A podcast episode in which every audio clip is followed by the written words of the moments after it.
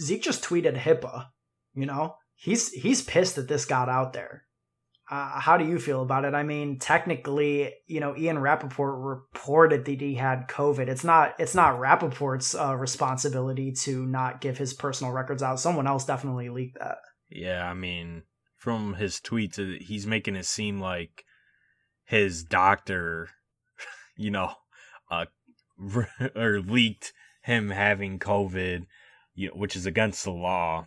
So I don't know. I don't know how to feel about that, but it's going to be interesting to hear people say how this could affect his stock in fantasy football when you know it actually has no relevance whatsoever. Yeah, he's good. I mean, if you can get him for cheap in best ball or trade for him in dynasty or something, I would definitely recommend that. the The interesting thing is that like Sunday mornings, this is I think going to be just as prevalent as like injury reports. It's going to be like somebody got COVID, oh, they're out this week, or there's a possibility that there's going to be like a what like a one or two week waiting period when these guys get it. So, I mean, how do you think that's going to play out in the season? I could see like players missing multiple games from this throughout the year. Yeah, I mean, it's it's definitely going to be on the injury report now. You're going to see guys missing because of illness, but we know it'll be because mm-hmm. of corona and like you said, 2 weeks, 3 weeks minimum if they get it, and then they'll have to go through additional testing to make sure. So it could definitely affect DFS when the season starts. Uh, so that's definitely gonna be something to pay attention to for fantasy. Gun to your head. I mean, is the season gonna start?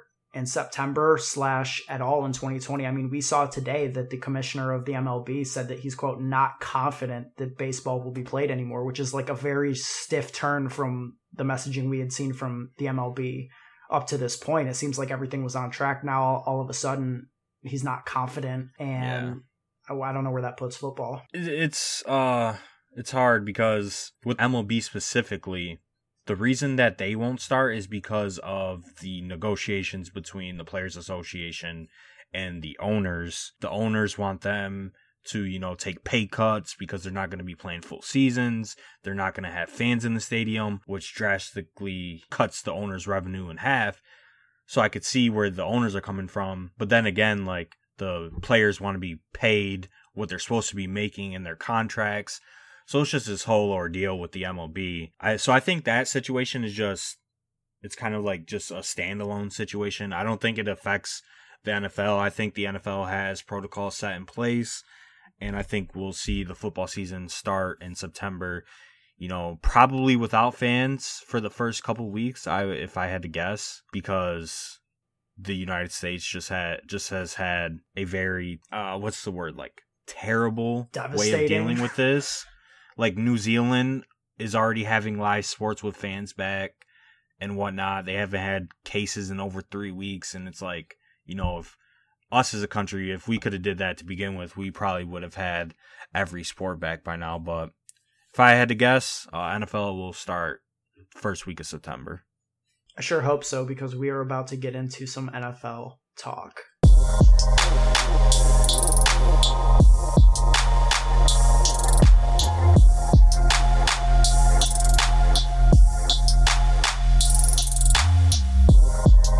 What's going on, everybody? Welcome to episode 73 of the DFS Dose Podcast, your fix of fantasy sports information, strategy, and analysis. I'm your host, Ben Hauver. As always, I am joined by Joey Carrion. On today's show, we are going to be looking at some players to avoid at their current cost in 2020 drafts, ADP landmines, if you will, picks that have a strong chance to blow up in your face if you make them in drafts right now. But before we delve into any of that, Joey, would you mind telling the people how they can support the podcast? As always, you can support the DFS Dose by subscribing or following us on every major podcast platform, which includes Apple Podcasts, Spotify, SoundCloud, and even Podcast Addict. If you would like, you can leave a rating and a review, and remember, you know, five stars only. And then you can also follow us on Twitter and Instagram at the DFS Dose to keep up to date with the latest news clips and takes from the DFS Dose. And we're going to be giving out a lot of spicy takes on this episode. So keep an eye out on the Instagram and the Twitter for those. Just let's get right into it. Yes, let's bring the spice. You know, when it comes to analyzing fantasy football, everybody's, you know, hyped to give who they like, but I think it's equally important to give the people the information on who they should be avoiding. That is of the utmost importance because, you know, when you hit these drafts, you know, making the wrong pick is going to be just as detrimental to your team as making the right pick would be beneficial. So we're going to talk about a couple of players here that, you know, are just, you know, we don't necessarily dislike them as players. We don't dislike the production they're going to have. It's just that they're flat out going too high. You know, if they fell from their current ADPs, maybe we'd have some interest in a case to case basis. But just right now, these prices are not great. Uh, we're using Drafters ADP. One of the reasons, you know, Drafters is doing best ball drafts every single day. So I think that their ADP is pretty consistent. It's, you know, going along with market trends. So as these players are going higher or lower based on news, you know, their ADP is changing. So that's why we opted to go there. And I'm going to start off here with Aaron Jones, who's the RB9 full PPR, and his ADP is 17.5. So he's a mid round second round pick. And and the main reason that I'm not high on Aaron Jones this season is because when you look at his production last year, so much of it came from touchdowns, which we know year over year mm-hmm. is one of the least sticky stats. You know, it's it's up and down, and 36.2% of his fantasy points came from touchdowns. Now, to put that in perspective, only 24.2% of Christian McCaffrey's points came from touchdown, the rest from receptions and, and, yardage. Zeke was at about 26%. So, you know, when you're in this 36% range, and there's all the reason in the world, I think, to believe that Aaron Jones touchdowns are going to come down, you just can't take him at that price. They added AJ Dillon, whose, you know, only real skill set you know, from an NFL perspective, you'd think would be goal line work. Jamaal Williams is there, and for whatever reason, he's always been vulturing some of Aaron Jones' receiving work, despite what a great pass catcher Aaron Jones is. You know, we're talking about a three-headed backfield, and we're talking about a player who gets so much of their their production from touchdowns. I, I want no part of Aaron Jones in the second round. Yeah, Aaron Jones is tough for me because I think your argument is correct, you know, because touchdowns are essentially variance, mm-hmm. um, especially year over year. And 18 touchdowns last year, that that's definitely on the high end of his variance as a running back. But the only thing that, you know, I could argue against you is the fact that the Packers offense, you know, really lacks talent if you if you look at it from a holistic perspective. Um, they have Davante Adams as their wide receiver one, and then after that, it, it looks uh, terrible to say the least. That's disrespectful um, to my guy Lazard, but continue. yeah, Allen Lazard. uh, they really have no tight end. People are projecting Sternberger to be the starter. I think he is at this moment, but who knows how he'll play out and what his role will be. So that essentially leaves Aaron Jones and Davante Adams as the playmakers in the in the Packers offense. So I think Aaron Jones will still be on the field a good amount. I do agree that with them drafting AJ Dillon in the second round, I believe, and then the then and then LaFleur still wanting to put Jamaal Williams on the field like 35% of the time is just a huge hit to Aaron Jones. I, I just feel like Aaron Jones is a talented player, and the Packers just lack offense on that talent. So they're going to need him out there as much as possible this year. Yeah, I'm not. I'm definitely not questioning his talent. I think that if he, you know, if they simply didn't add Dillon, there would be a better, you know, there would be more reason to like him. It's just, it's just hard liking anybody in a, a three-headed backfield, especially when you have to take them as a top ten running back, and especially uh, mm-hmm. when the coach has really shown no indication up to this point yeah. that they're going to give him that full workload. But yeah, let's move on to our next guy, Joey, who is uh, an ADP landmine that you're that you're uh, going to be avoiding. This one might ang- anger some people out there. Clyde Edwards-Helaire. Mm. Yeah, kind of a hot take. It's not that I don't like him as a player, and I'll go on record and say all of the guys that I'm going to discuss I, I, I like them as players. I just don't like where they're going in drafts. Um, so Clyde Edward, Edwards Helaire is being drafted as the RB seventeen, just like a mid RB two. But you could see him go higher than that. You could see him realistically go as like a fringe RB one, like in the twelve or the thirteenth spot. And I think that's just I think that's just wrong. He's a rookie running back coming into the NFL. I know he's on the best offense with the best quarterback and an offensive genius with Andy Reid, so he's got that going for him. But I just don't see him carrying a full workload for the entire year. Damien Williams is still there. And I and I'm higher than consensus on Damien Williams, especially for this year. And if both of them are healthy, we could, you know, realistically see a 50-50 time split between the two for you know half or a majority of the season. And if that plays out in that like in that in that way Edwards Helaire is not worth being drafted in in the spot where he's being drafted at especially if he's your rb1 for your best ball uh, teams or your redraft teams. Uh, that's that's just a no no for me. How do you how do you feel about Edwards Helaire and well and damien williams so so here's the thing. I I checked my uh, my best ball ownership before we did the show, and Edwards Helaire is in my top ten most owned players through about. I'm closing in on hundred drafts finished, so I'm I'm high on him, and I wish that I could take him later. I will say that while his ADP is listed as 38.2, you're not getting him past the two three turn. I haven't seen him in the third round in at least a month.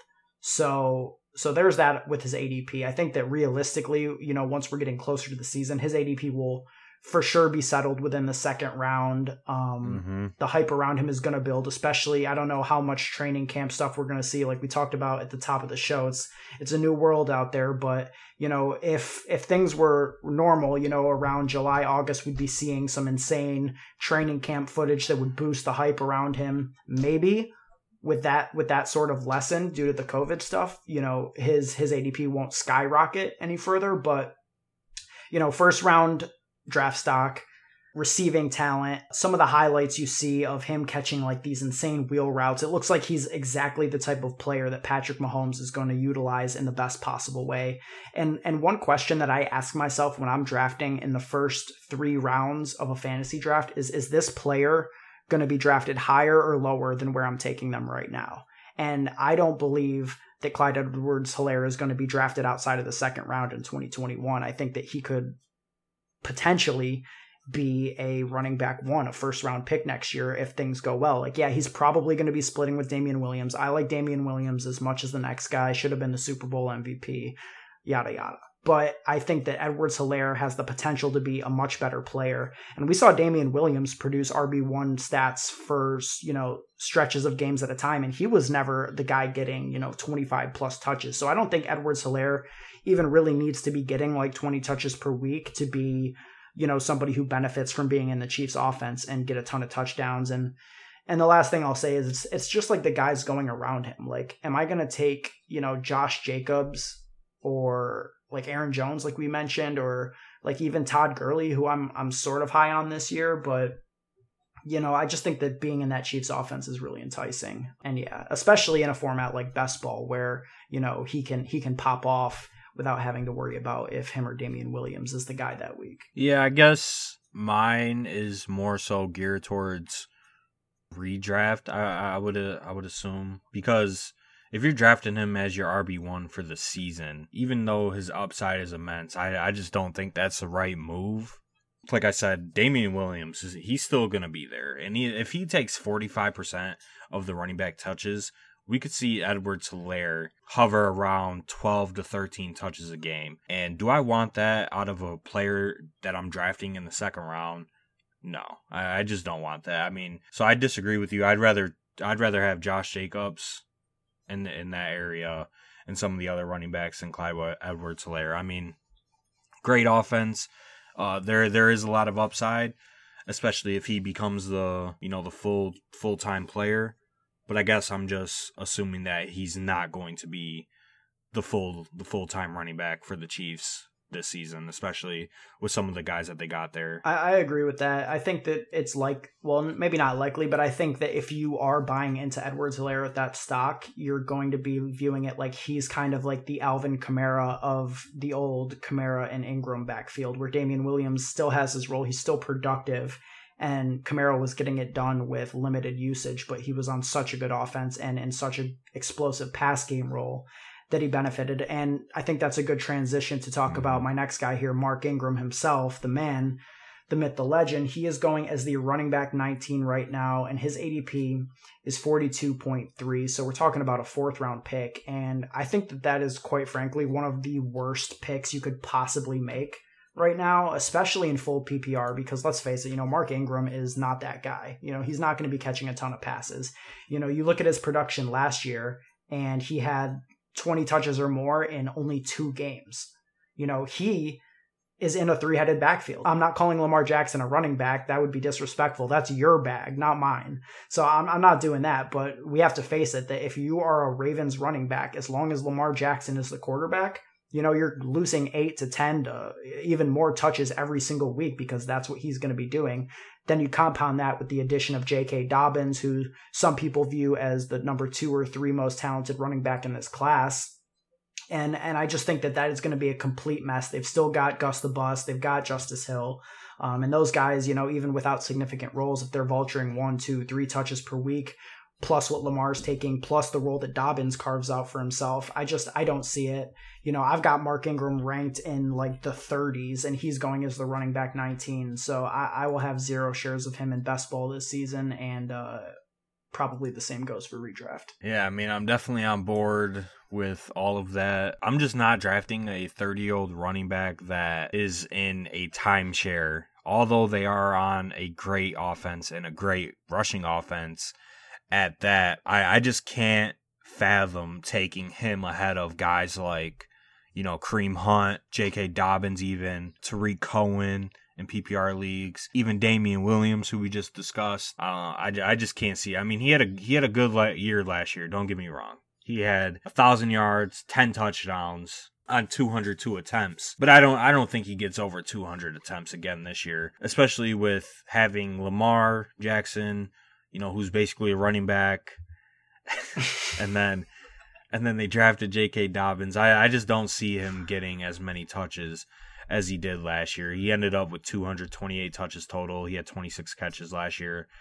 Uh, I, I could see that honestly being cut in half. So mm-hmm. I'm not I'm not drafting Mark Ingram at all. Let somebody else do that. I mean, he'd be a good pick if he fell to me at like the, in the 15th round, but other than that, I'm I'm staying away. Yeah, yeah, we are on the same page with that. Give me a give me another running back.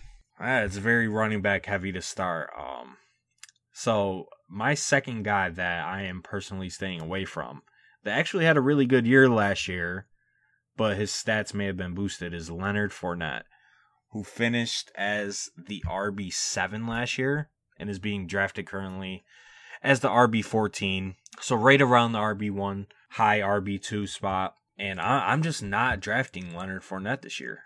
It's just that simple. You know, the Jags were shot have been shopping him all off season. They were they were even going to trade him away for like a sixth round pick. They do not want this man on their team. It also doesn't help that the Jags are going to be one of the worst teams in the NFL. I think we can all predict that. Yes. You know, coming true. Terrible offense, terrible offensive line, pretty much an unproven quarterback. They signed Chris Thompson, who will realistically take the 100 targets and 76 catches that Fournette had last year, which is why he finished as the RB7 in PPR leagues. Fournette is not a pass catching back. 100 targets for him is probably a career high in any uh situation he's been in high school, college, Pee Wee League, whatever. He had 76 catches, three touchdowns last year on 300 plus touches. I just can't fathom drafting this man as my RB1 slash high RB2. I just can't this year. Yeah. Uh, you know, Fournette is another player that I have 0.0 shares of in my 100 plus best ball drafts. Uh, just playing devil's advocate for a second, even though I don't really believe anything that's about to come out of my mouth. I mean, you know, he could be the anti Aaron Jones, you know, where we talk about touchdowns not being sticky. You know, the, like you mentioned, three touchdowns on over 300 carries is insane. You know, perhaps he doesn't get stuffed so frequently at the one yard line, you know, a play that was. Yeah, I'll never forget. I'll never forget the week that he was chalk on DraftKings. I think it was later in the season. This man got. Four, can't even say it without laughing. He got four straight carries at the one yard line against like the Bengals or something and got stuffed on all four attempts. Yeah. Like, I, I just lost faith in him after that. Like, I was really high on him as a running back coming out of LSU. Like I thought he was going to be, you know, the next great running back, but he just hasn't impressed many people so far in his career. So it's possible the touchdowns come up. I don't think it's likely because, like you said, I think we can all pretty much project the Jags to be, you know, a bottom five team in the NFL right now. Uh, you know, his previous NFL high end targets was 48, so he more than doubled that in an insane, you know, year last year. That'll never happen again.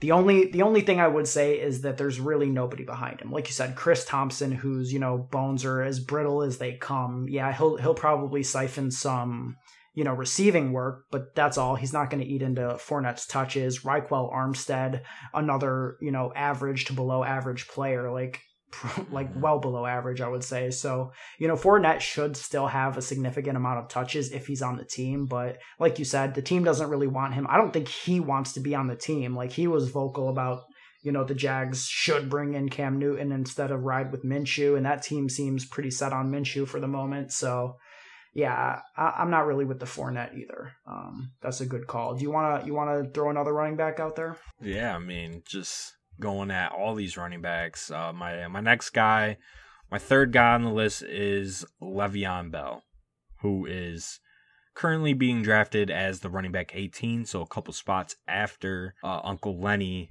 And I'm just, I'm just not high on Lev in this Jets offense. I'm just not. You know, if he was back on the Steelers, he's a first round pick, guaranteed. He's a great player. Don't get me wrong. I like him as a player. I think he is a good running back. He's a great receiving running back. Like he has all the tools to be an RB1. Like we've seen it. With that being said, he's still on the New York Jets. Mm-hmm. While they might be an average team, they finished 7 and 9 last year, so not a bad record but they have one of the worst offensive lines in the league. You know, they drafted Mekhi Becton to try and help shore that up, but he's still going to be a rookie tackle coming into the NFL facing off against elite pass rushers, especially in the division. He had what, 245 attempts last year, so not the best.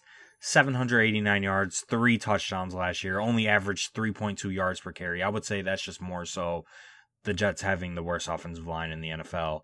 And I, I think I think he's just in a bad situation as a with the Jets, and Adam Gase is an absolute clown. So, yeah, so Lev Bell is a no go for me. Like I said, great player, just in a bad situation, bad team. So I'll be avoiding uh, most Jets players. Gotta be careful before he writes a diss track about you. Hey man, he, he's not that good of a rapper, so I think I could take him. Mm, disrespecting the, I think his rap name is Juice, right? But um, anyways, you know the thing about Le'Veon Bell, I find it hard sometimes because you know when he was in his prime with the Steelers pre holdout, like his his running style was probably my favorite to watch. He was just such a fun player to watch, like so unique in his style. And, you know, you look at it, like you said, he's got all the tools, and an amazing receiving back, one of the best, probably from a pure talent perspective, but he is on the Jets with a coach whose specialty seems to be minimizing talent. Uh, in Adam Gase. but Le'Veon Bell, he's only 28 years old and he has a full year off of wear and tear on his body. So, you know, it's possible if the Jets, you know, they you mentioned uh, they added Becton, they they added a few other guys in free agency, nobody big named, but you know, sometimes those signings can help more than you would expect once the year actually rolls around. I think there's a chance that he is more productive with a similar workload because, you know, I mean, still, he did have 66 receptions. So I, I do see him having a pretty high floor. It's just, I think that some of the guys going around him is the best argument against him. Like, I would rather draft.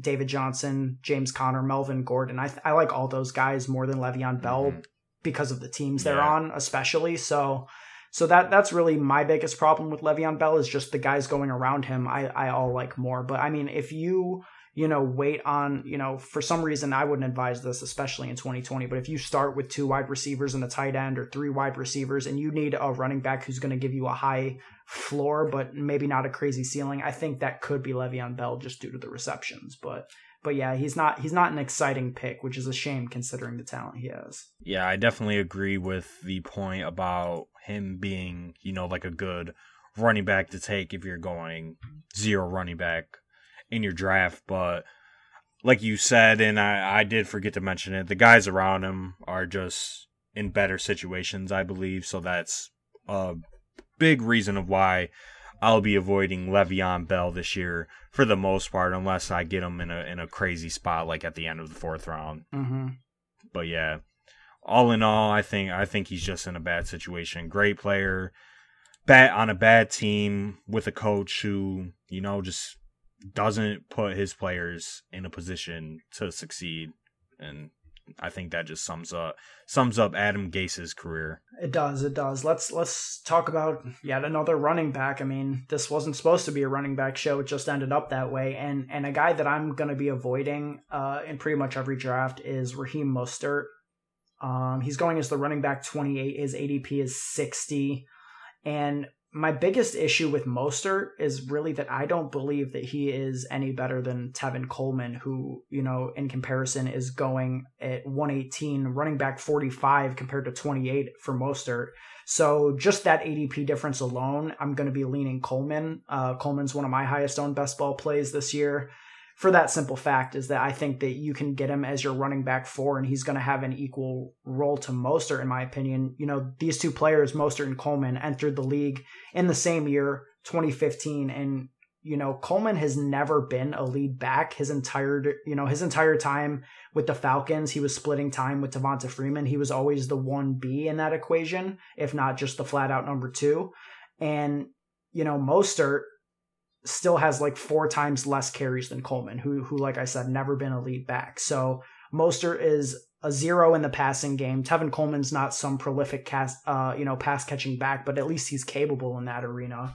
And it, it's really to me just uh, the fact that I think that Tevin Coleman is an equal player to him at a much cheaper price, and for that reason, you know, I'm not going to pay a premium to get to get Mostert in the middle rounds there. Yeah, I think that's just the biggest argument is Tevin Coleman still being there with a huge contract as well. So they will definitely be splitting carries and touches come the start of the season. Now it'll be a different situation if one of them gets hurt. Like if yes. Tevin Coleman gets injured again, then we'll see Moster be a smash RB1 in my opinion because I think he's a good player and a good running back on a team that wants to establish a run. They do. It's just it's, he's a player who has under 200 career touches since 2015. So it's yeah, that's I mean, the only he's thing. Been, he's been an un he was an undrafted, you know, player bouncing around from team to team, never really got a a chance to shine until he got to San Francisco and had a bunch of injuries in front of him for him even to get on the field.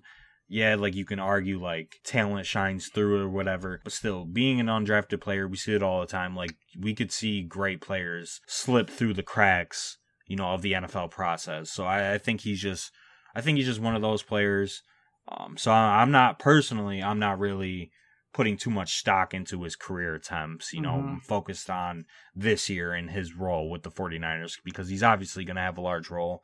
And then, like we just talked about with Le'Veon Bell, Mostert is going a little bit later, but he's still going around some players like Swift, David Montgomery, Kareem Hunt, Derrius Guice. Like all those guys I like more than Mostert. So I think I think the whole like if he falls to me at a certain point, then I'll take him. Yeah, but it, currently as it goes right now, if if if the way that these ADPs play out in your draft, I'm I'm not taking Mostert in any draft. So that's fair. Do you have uh do you have any non running backs on your list? You want to maybe pivot pivot somewhere else if you got any? Yeah, so I got I got another another uh hot take. Mm. Some might say.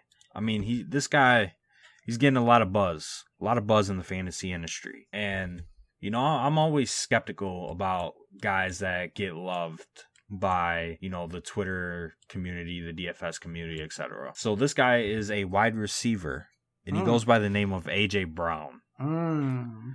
Oh, you're about to piss a lot of people off. Yeah, yeah, yeah, yeah. So Mr. AJ Brown is being drafted as the wide receiver 15 at an ADP of 38.2. Third round, you know, late third round, early fourth. He's being drafted as a high end wide receiver two and even a wide receiver one in some cases for specific teams in best ball leagues, right? You know, maybe you go running back, running back with your first two picks, and then you draft AJ Brown as your wide receiver one for your team. In my opinion, this is going to piss a lot of people off. I don't think he's a wide receiver one. Now let me tell you why. We we talk about the environment, like offensive environments. Same thing with Le'Veon Bell. He's just in a terrible environment, terrible offense, etc. I think AJ Brown is in one of the worst wide receiver or pass catcher, I should say, environments in the league in Tennessee. He's on a team that projected will probably be bottom five in pass attempts as they were this past season. That means they're a run first team with the big dog who will get at least 25 touches if he's healthy a game. They're going to be playing a lot of ball control, and I just want consistency out of my wide receiver one. That is my that is my main argument. I'm not saying he's a bad player. I'm saying I want consistency. And I know last year he was not a full time player for the entire season, but his season stats go a lot like, you know, 10 games with five or less targets. 12 games with four or fewer catches. I will say he is the Titans wide receiver one. I just think if you're drafting him as your wide receiver one, I, I think that's just a bad spot to take him at. I, I really do. I just think he will be very inconsistent. I know he was a rookie last year. He's got a lot a lot of room to improve. On a run first team that's going to be 30th, 31st in pass attempts with a quarterback that ran extremely hot last year in Ryan Tannehill who is not a good quarterback in my opinion. I think he just ran super hot, was very efficient. I think AJ Brown is not worth the pick. You know, being picked as your wide receiver one slash high end wide receiver two. Thoughts? That's a tough one for me. So I'm not like one of these insane AJ Brown truthers, right? He's going as what the wide receiver 14, 15? 15. He's going as the 15 wide receiver slash 15. 16. Right. So he's going there. I've got him as my wide receiver 14 in my ranking. So I'm I'm just about right there, slightly ahead, but like not nothing crazy, not a crazy stance. But look, I mean, he had first of all, he was a rookie. That's my first thing. So I think that he can get better from a talent perspective. And I don't think that anything you said is really putting his talent into question. I think we both agree that he's a talented wide receiver. Your point is completely valid about, you know, the offense he's in, you know, I wouldn't expect them to finish, you know, very high in terms of pass attempts. But, you know, AJ Brown, you know, he was playing like 40% snaps or less for all of September, and he was playing with Marcus Mariota. Yeah, I mean, if Tannehill, you know, comes down to earth a little bit in terms of efficiency, which I think we both believe he will, you know, that could lead to less efficiency but greater volume for AJ Brown, which I think would help him a lot. And you know, as a rookie, he finished with over a thousand yards on 49 catches. Don't forget that a thousand yards on 49 catches is as a is, part-time you know, player though. So like he, so I, I wouldn't be shocked if he finished with similar numbers to what he finished with last year over the span of a full season. So you know less splash games but more consistency i think is possible from him especially when you consider you know he finished the final seven games of the season with a 25% target share on his team which is you know, that's legit wide receiver one numbers right there. Obviously, it's just not going to look amazing when when 25% of the target share is of a very small target share uh, on the tight. Yeah, that would be my argument is like, you know, if Tannehill's throwing 20 times a game, 25% of 20 is only five targets a game. And I guess that's just my argument is that we could see the Titans throwing 20 to 25 times a game where that puts them at you know, five to seven targets as some teams' wide receiver ones in best ball.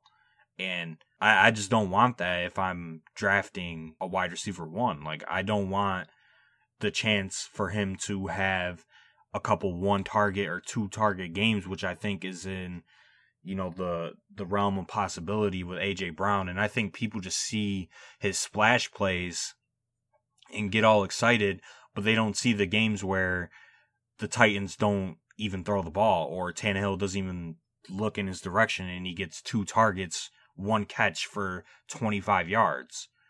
Like 49 catches last year on 80 targets, uh, you know, is all right. And he got over th- he got over the thousand yard mark, which is extremely, extremely efficient. You can't can't expect that to happen again. I, I do agree. I think his targets will go up. I, I do think his targets and, and catches will go up, but I'm not projecting them to go up into wide receiver one territory and I think we'll I think we'll see uh his ADP rise even further as the season gets closer. If that happens, I'm just I'm just staying away from AJ Brown because I think there's other players in better situations that are being drafted, you know, later than him, especially the guy right after him, Calvin Ridley, who is in an offense that lost Austin Hooper and on a team that you know was top 3 in pass attempts last year with an aging Julio Jones. So I mean, I know that's a like you know kind of like a I don't, I don't know that that's a comparison obviously, but you know not really talking about Calvin Ridley, but I think you can get guys in that nature in better situations that could severely outperform AJ Brown. Uh, it's definitely a possibility. the The thing I look at when I look at the guys going around him is, like you said, there's there's AJ Brown is the only guy. You know, you look at somebody like you know, Calvin Ridley, it's very realistic that he gets out targeted by Julio in eight out of 16 games. Robert Woods, you could say the same about Kupp. There's a bunch of guys, you know, Keenan Allen, T.Y. Hilton, Steph Diggs. Like, there's a bunch of legit wide receivers on those NFL teams, whereas A.J. Brown is like never going to get out targeted by Corey Davis in a given week. So that I do think benefits him, but, um, you know, we can move on. I think we both voice our points on this. And I'm going to talk about a guy who this is this is going to be uh, right there with you. I think this is going to be my hottest take of the show. Um, people are not going to like this because this is somebody, like you said, getting a ton of buzz out there in the streets, and that's DJ Moore. DJ Moore mm. is going as the wide receiver 10. His ADP is 30.2, so we're talking about a, you know, sort of mid-range third round pick going as a top 10 wide receiver. Teddy Bridgewater's his quarterback.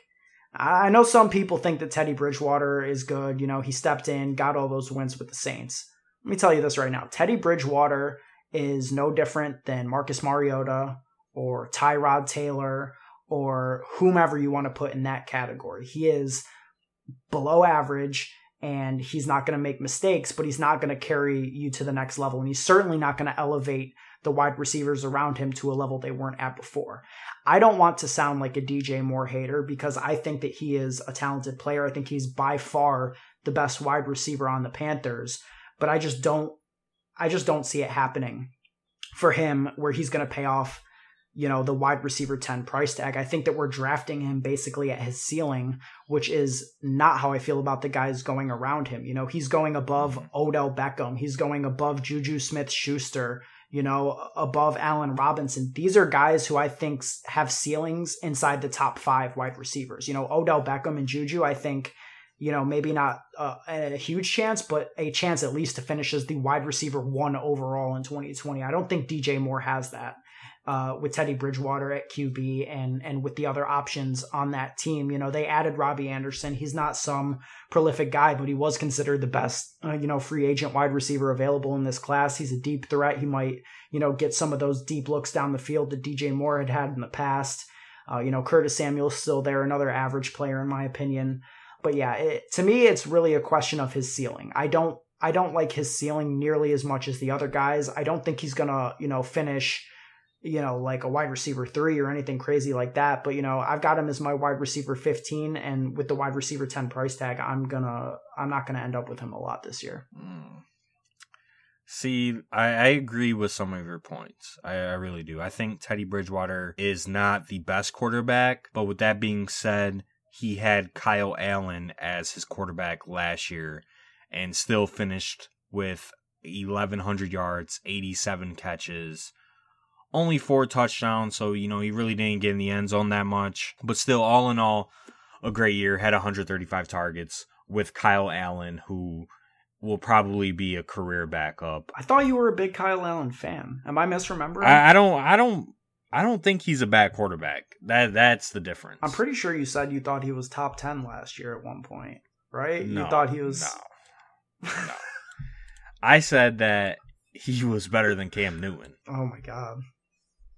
That's tough for for the Panthers. Oh, right. Coming into this year, but either way, we're talking about DJ Moore. Um, so he still had a great year with subpar QB play, so he could still easily have similar numbers with Teddy Bridgewater, who is an upgrade uh, to Kyle Allen and DJ Moore in the slot with Teddy Bridgewater could be straight cash. Mm. Like that could be 10 plus targets a game on very short routes, so not a lot of uh not a lot of huge play upside uh projected, but he could definitely eat up catches with Bridgewater. And I'm not high on Robby Anderson at all or Curtis Samuel. Like you said with Curtis Samuel, average. Um, I know I know a lot of people in the fantasy industry love Curtis Samuel. I'm not one of those guys. I, I think he's just a burner.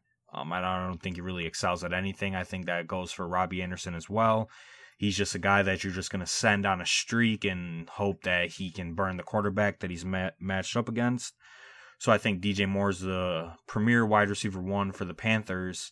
When it comes to him being drafted as the wide receiver 10, I, I think it's tough. I think I don't think he should be being drafted that high, but I don't think he is, you know, a wide receiver two. I think I think he is a low end wide receiver one, uh, in the 12, 13 range. I, I do agree that the guys below him, like Odell, Amari Cooper, Allen Robinson, Juju Smith Schuster, all have higher ceilings this year.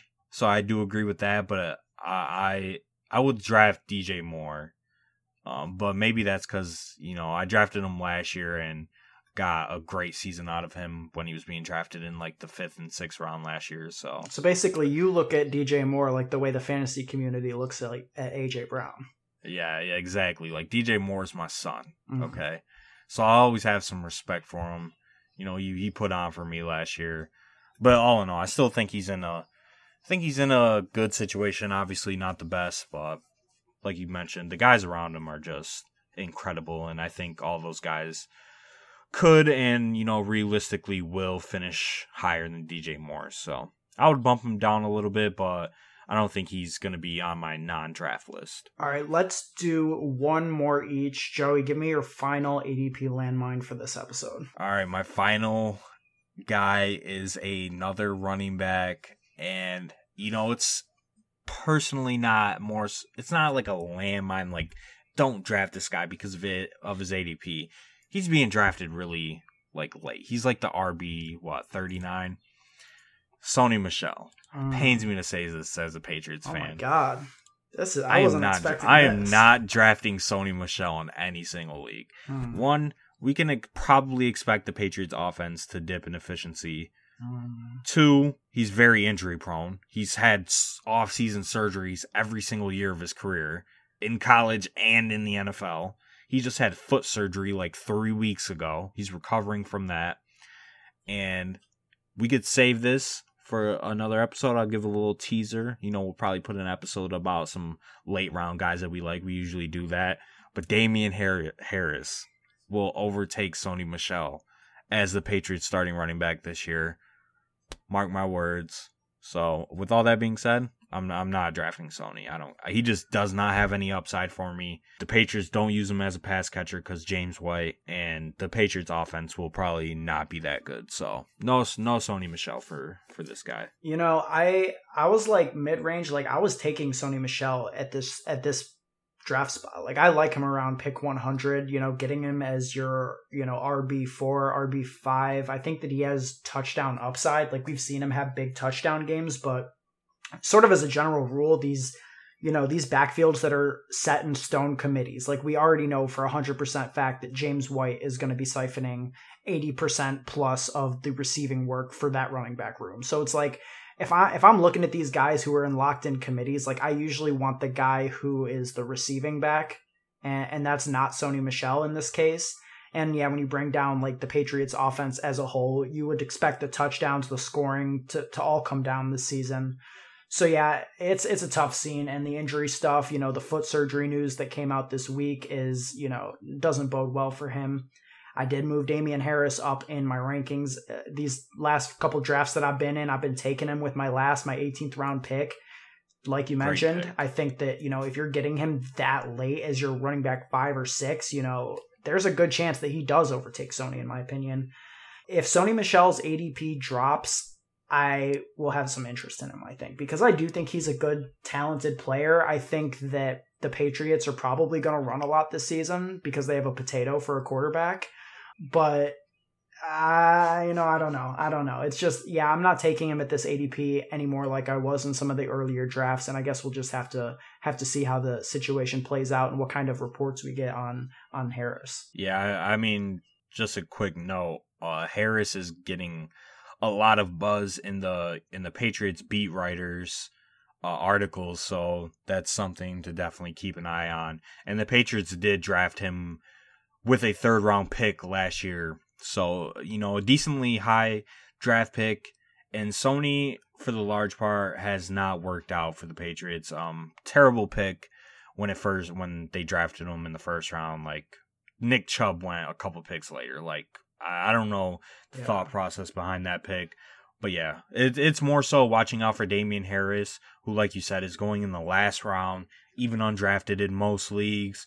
And for redraft, I mean, he'll definitely have more hype. He'll definitely get drafted. He will be the starting running back for the Patriots and he will be very productive. He's a good he's a good player. He was very good at Alabama. So All right, and my final ADP landmine. This one I think is pretty obvious, but I, I actually caught some flack from it when I when I did a uh, a video for drafters talking about my quarterback rankings, and that's Drew Brees. Drew Brees is going as the quarterback 10 right now inside the top 90 picks.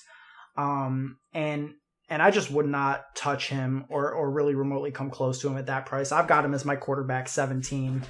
Um, and and I just don't understand the appeal of Drew Brees as a top 10 quarterback. He's 41 years old. He's already got one foot out the door. He signed his contract with NBC. He's jumping into the booth as soon as this year ends. You know, I don't know whether he or uh or the coaching staff has really you know said it said it like this is Drew Brees' last season or not. Like I don't think that that has been vocalized by them. But I mean, you just look at it; it's his last season. You know, so if you accept that now and understand that, like he's 41, you know, they got Taysom Hill, they gave him a fat contract extension, so he's going to be in there vulturing Drew Brees. You know, they got famous Jameis back there. I mean, so the backup quarterback is coming off a 5,000 yard passing season it, it's it's a tough scene, and and you know they have Michael Thomas and Alvin Kamara, two of the best offensive players at their respective positions. But outside of that, you know what? They've got Emmanuel Sanders, who's like 35. They've got you know Treyway, Tre'Quan Smith. Uh, you know he never really hey, developed hey. the way that we we had hoped we did. Don't forget Jared Cook. Jared Cook finished as like the tight end one over the last like eight games last year. Yeah, so. Jared Cook, who's like Drew Brees' age at this point. Um, it's just a hard pass for me, and I just don't. I just don't see it. I think he's going to get vultured. I think that. Uh, maybe he lost some some faith with the team. I mean, he kind of wormed his way back, uh, made some questionable questionable comments. You know, did a 180 on that. You know, fired some tweets back at Trump. That was pretty good to see, in my opinion. But um, but yeah, I just I just think that Drew Brees doesn't have the upside that some of these other guys have. Like I would rather take, you know, Baker Mayfield or or Matthew Stafford or, you know, some of these other guys going in that range that I think, you know, just have have a little bit more upside. You know, even even guys who are going well below Drew Brees and ADP, like give me mm-hmm. give me Big Ben, give me Jared Goff, like Daniel Jones. These are all guys that I would I would rather bet on their upside compared to uh, an age 41 quarterback in his last season. Yeah, I mean, I'm definitely with you on the Drew Brees take. I think people are still latched on to the idea that he is the superstar talent that is going to put up 50 points a game with this offense. I don't think that's the case. We've we've seen his arm strength deteriorate over the last couple of seasons. I mean, he's still an insanely accurate quarterback and, and can have big games. But like you mentioned, uh, there there's just so many other quarterbacks that I'd rather have in that same range that have higher ceilings. You know, with better. You know, I I still think the Saints' offense is good, but you know, with better offensive ceilings than the Saints. Yeah, I I, I mean, I I probably won't be drafting any Drew Brees either. So I mean, you could draft Philip Rivers and Jimmy Garoppolo like a full hundred picks later. No joke. Like it's like it's just the price is insane. Like even if he doesn't yeah. fall off, it's just the price is sky high. He's not one of those guys who's gonna rush for anything. So yeah, mm-hmm. that's a full fade. Yeah, I, I, definitely agree. Full fade on Drew Brees, uh, and you know some players might be coming after him this year. So yeah, you know, fam- famous Jameis is coming for uh coming to eat some dubs or, or whatever it is he does. I mean, like low key, like Jameis, Jameis made a good a good decision going to the Saints. Yeah. I like that. Yeah, well, you know, he gets in there. Michael Thomas is having two thousand yards this season. but um, two thousand yards and and 27 touchdowns. Yep, yep. But um yeah, I think that's going to be it for us. That was a good episode, real meaty episode. Got into some some talks about why we're going to be fading this group of players. We will be back pretty soon with another episode of the podcast. We've also got some exciting stuff coming outside of the podcast. I don't want to make promises before it's time, but uh, stuff with the website is coming along. So, you know, keep an eye out for announcements regarding that. We will be back with another episode soon. You can find us on Twitter and Instagram at uh, at the DFS dose, as well as our personal accounts. I am at Ben Hauver, B E N H A U V E R. Joey, tell them where they can find you. You can find me on Twitter at Joey Carrion DFS. Then forgot to mention it in the beginning of the show, but we also post clips on YouTube as well. So our YouTube is the DFS Dose. Go ahead and subscribe on the YouTube as well. And we appreciate you listening. We will be back soon, uh, and we'll talk to you then. Yes, sir.